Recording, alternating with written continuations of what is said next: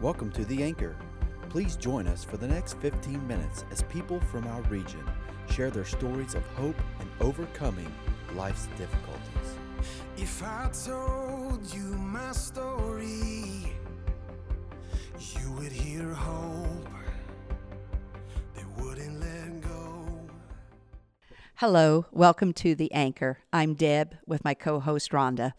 We're here today for the third part, the finale of Tom Norton's story of starting out really with a hard, hard life and his walk with a relationship with Jesus Christ, bringing him to where he is today. Today, he is a leader at the landing. Today, he's a speaker. He's an advocate. He's a husband. He's a dad. He's a firefighter. He's, he is alive with hope today for one reason and one reason only. He found a relationship with Jesus Christ. Welcome back, Pat. Thanks, Deb. And if I remember right, where I left off last week was where uh, my mother had called and said that uh, my father was was dying of cancer, and that if we knew, wanted to see him alive, that we needed to get out there. And so I had sought advice from people at work, and everybody gave me the same answer: two wrongs don't make a right. And so, driving home from work and and having a a very uh, animated and loud conversation with God about going out there. And uh, one of the parts of forgiveness um, that uh, what I was just struggling with is is having a right to feel the way I did about my father. And so one of the things that I did was actually look into scripture to see what scripture has to say about forgiveness.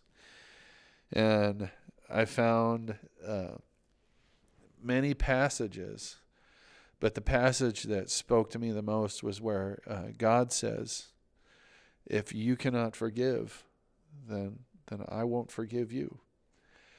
And that really spoke to me because God was willing to forgive me and to forgive anyone who comes to Him. Uh, and uh, I was unwilling to do what He did for me. And so it was really at that point that God opened my heart and even my mind to the thought of forgiving my father. All this happened so fast. And so I packed up my family. I got time off work. Uh, my brother and his wife, who is also my wife's sister, uh, our kids sang together. And uh, so we packed up and we went out to Missouri to see my dad. And uh, my uncle Skip was a believer. And that summer that I told you about earlier that we visited, my uncle Skip got my dad to come to church with him that Sunday morning. And my Skip, uncle Skip would tell me that that preacher never preached like that before or or since. but I remember when we got in the car, uh, I sat on the front seat beside my dad, and right before he started the car, he he whispered, if they'd have played just as I am, I'd have went forward. And he started the car. I never really told anybody about that, but uh, when we got there to Missouri, we got settled in. We we went to the hospital very quickly and saw my dad. It was interesting because he was blind from cancer that was on his optic nerve, but he acted like he could see us. And so I knew he couldn't because, like, when I reached over to hug him, he felt my arms and uh, was just trying to feel and and see with his hands how I had grown because he hadn't seen me since I was a kid. And uh, so we went back to my uncle Skip's, and we began to plan to go to the hospital the next day and to sing for my dad. He was a he had a, a big appreciation for music, and so uh, we talked about those things. And I had that memory that I I shared with him. And my brother, who is a very gifted musician, had started learning to play just as I am on his guitar just just a month prior.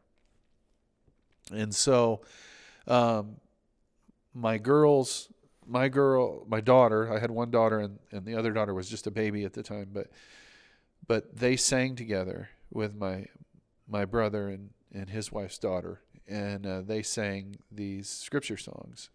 And one of the songs that they sang uh, that we were going to have them sing is a song called "When I Am Afraid, I Will Trust in You." Uh, my wife and her sister sang a song that came originated out of Tennessee Temple from a great loss, and it was a song called "God Makes No Mistakes." And then we would sing just as I am. And so we planned this all out. And uh, my uncle Skip was supposed to go to work that next day, but we get to the hospital and he comes walking out. And he said, I wouldn't miss this for the world. And he had gone in and already orchestrated everything with the nurses. And uh, they said everything was great and that we could do this. And so we went in, and uh, just as we had planned, the girls sang and then uh, our wives sang, and then we started singing just as I am. And as we started singing, my father just broke down and began to weep, just sobbing out loud. And I remember looking over at my mom, and she knew that he couldn't see. so she just threw her hands in the air and threw her head back and, and lipped the words, Hallelujah. And so I went to the uh, bedside of my father. And I said, Dad, are you ready to receive Jesus? And he said, Yes, I am, son. And he grabbed my brother's arm and he said, Mike, you just keep playing that. You just keep playing that. And so while my brother played just as I am on the guitar, I looked at my dad and I said, Dad, I came out here to tell you that I had forgiven you for everything that had happened between us. But I said, I realized in the end that I need to ask you to forgive me for being the wrong kind of son. And my dad grabbed my hands and he said, I forgive you, son. And from there, we went on and, and he prayed to receive Christ as his Savior. And so, in the middle of that hospital room, I saw the biggest miracle that I had ever seen in my entire life.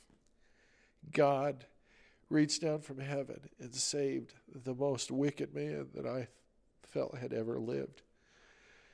And we had positive confirmations of of of him coming to Christ and his concern. And uh, one of the neat stories that came out of that, my oldest sister flew out from Pennsylvania to see him, and they were trying to decide what to do because he was terminal and he wanted to die in Pennsylvania. And so they were trying to figure out how they could get him home. And, and so they said, my dad said, well, let's pray about it.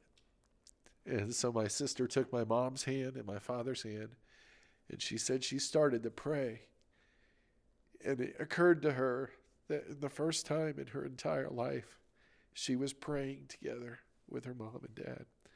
And she got choked up and uh, my dad just picked up the prayer where she left off and prayed it through and asked God for wisdom to help them decide what the right thing was to do. So, just uh, a couple days later, uh, my dad had something that went wrong, and uh, he just he died really quickly in, uh, in the hospital. So, seven days after he accepted Christ, he he and I believe without a shadow of a doubt that he went home to heaven. And uh, so I'd love to tell you that after all this happened, that that I was so whole and and elated and, and just off the charts with new experiences. But uh, what happened was is that all that bitterness and anger that had been my friend got sucked out of my my heart and there was like a an emptiness there. And uh, it was at that time that somebody stuck a book in my hand called Tender Warrior by Stu Weber. And I would read this book on Sunday afternoons. And I would just feel God telling me all of the areas of my life that I needed to, to change and get right. And so my wife and daughters would nap on Sunday afternoon, and I would read this book, and, and my shirt would be wet from the tears of conviction and change that God was bringing about in my life. And uh, so fast forward a little bit, I left the gas company after that, and uh, I began sharing my story within months after um, my dad had gotten saved, and I had found forgiveness, and my father found faith. And uh, I would share these stories, and I would teach uh, to people about forgiveness. And uh, my career paths changed. I tried to go to business for myself. And uh, I left the gas company after 11 years. And on the morning of 9 11, uh, my, my business was just squashed by what had happened. And I felt God's call absolutely to the fire service. And so the first opportunity that I that I had, I took it and uh, I got in my first try, but God called me to it, so that shouldn't be a surprise. and uh, so, uh, working on the streets of Indianapolis as a firefighter and as a paramedic, uh, one of the things that I encountered more often was uh, teen suicide.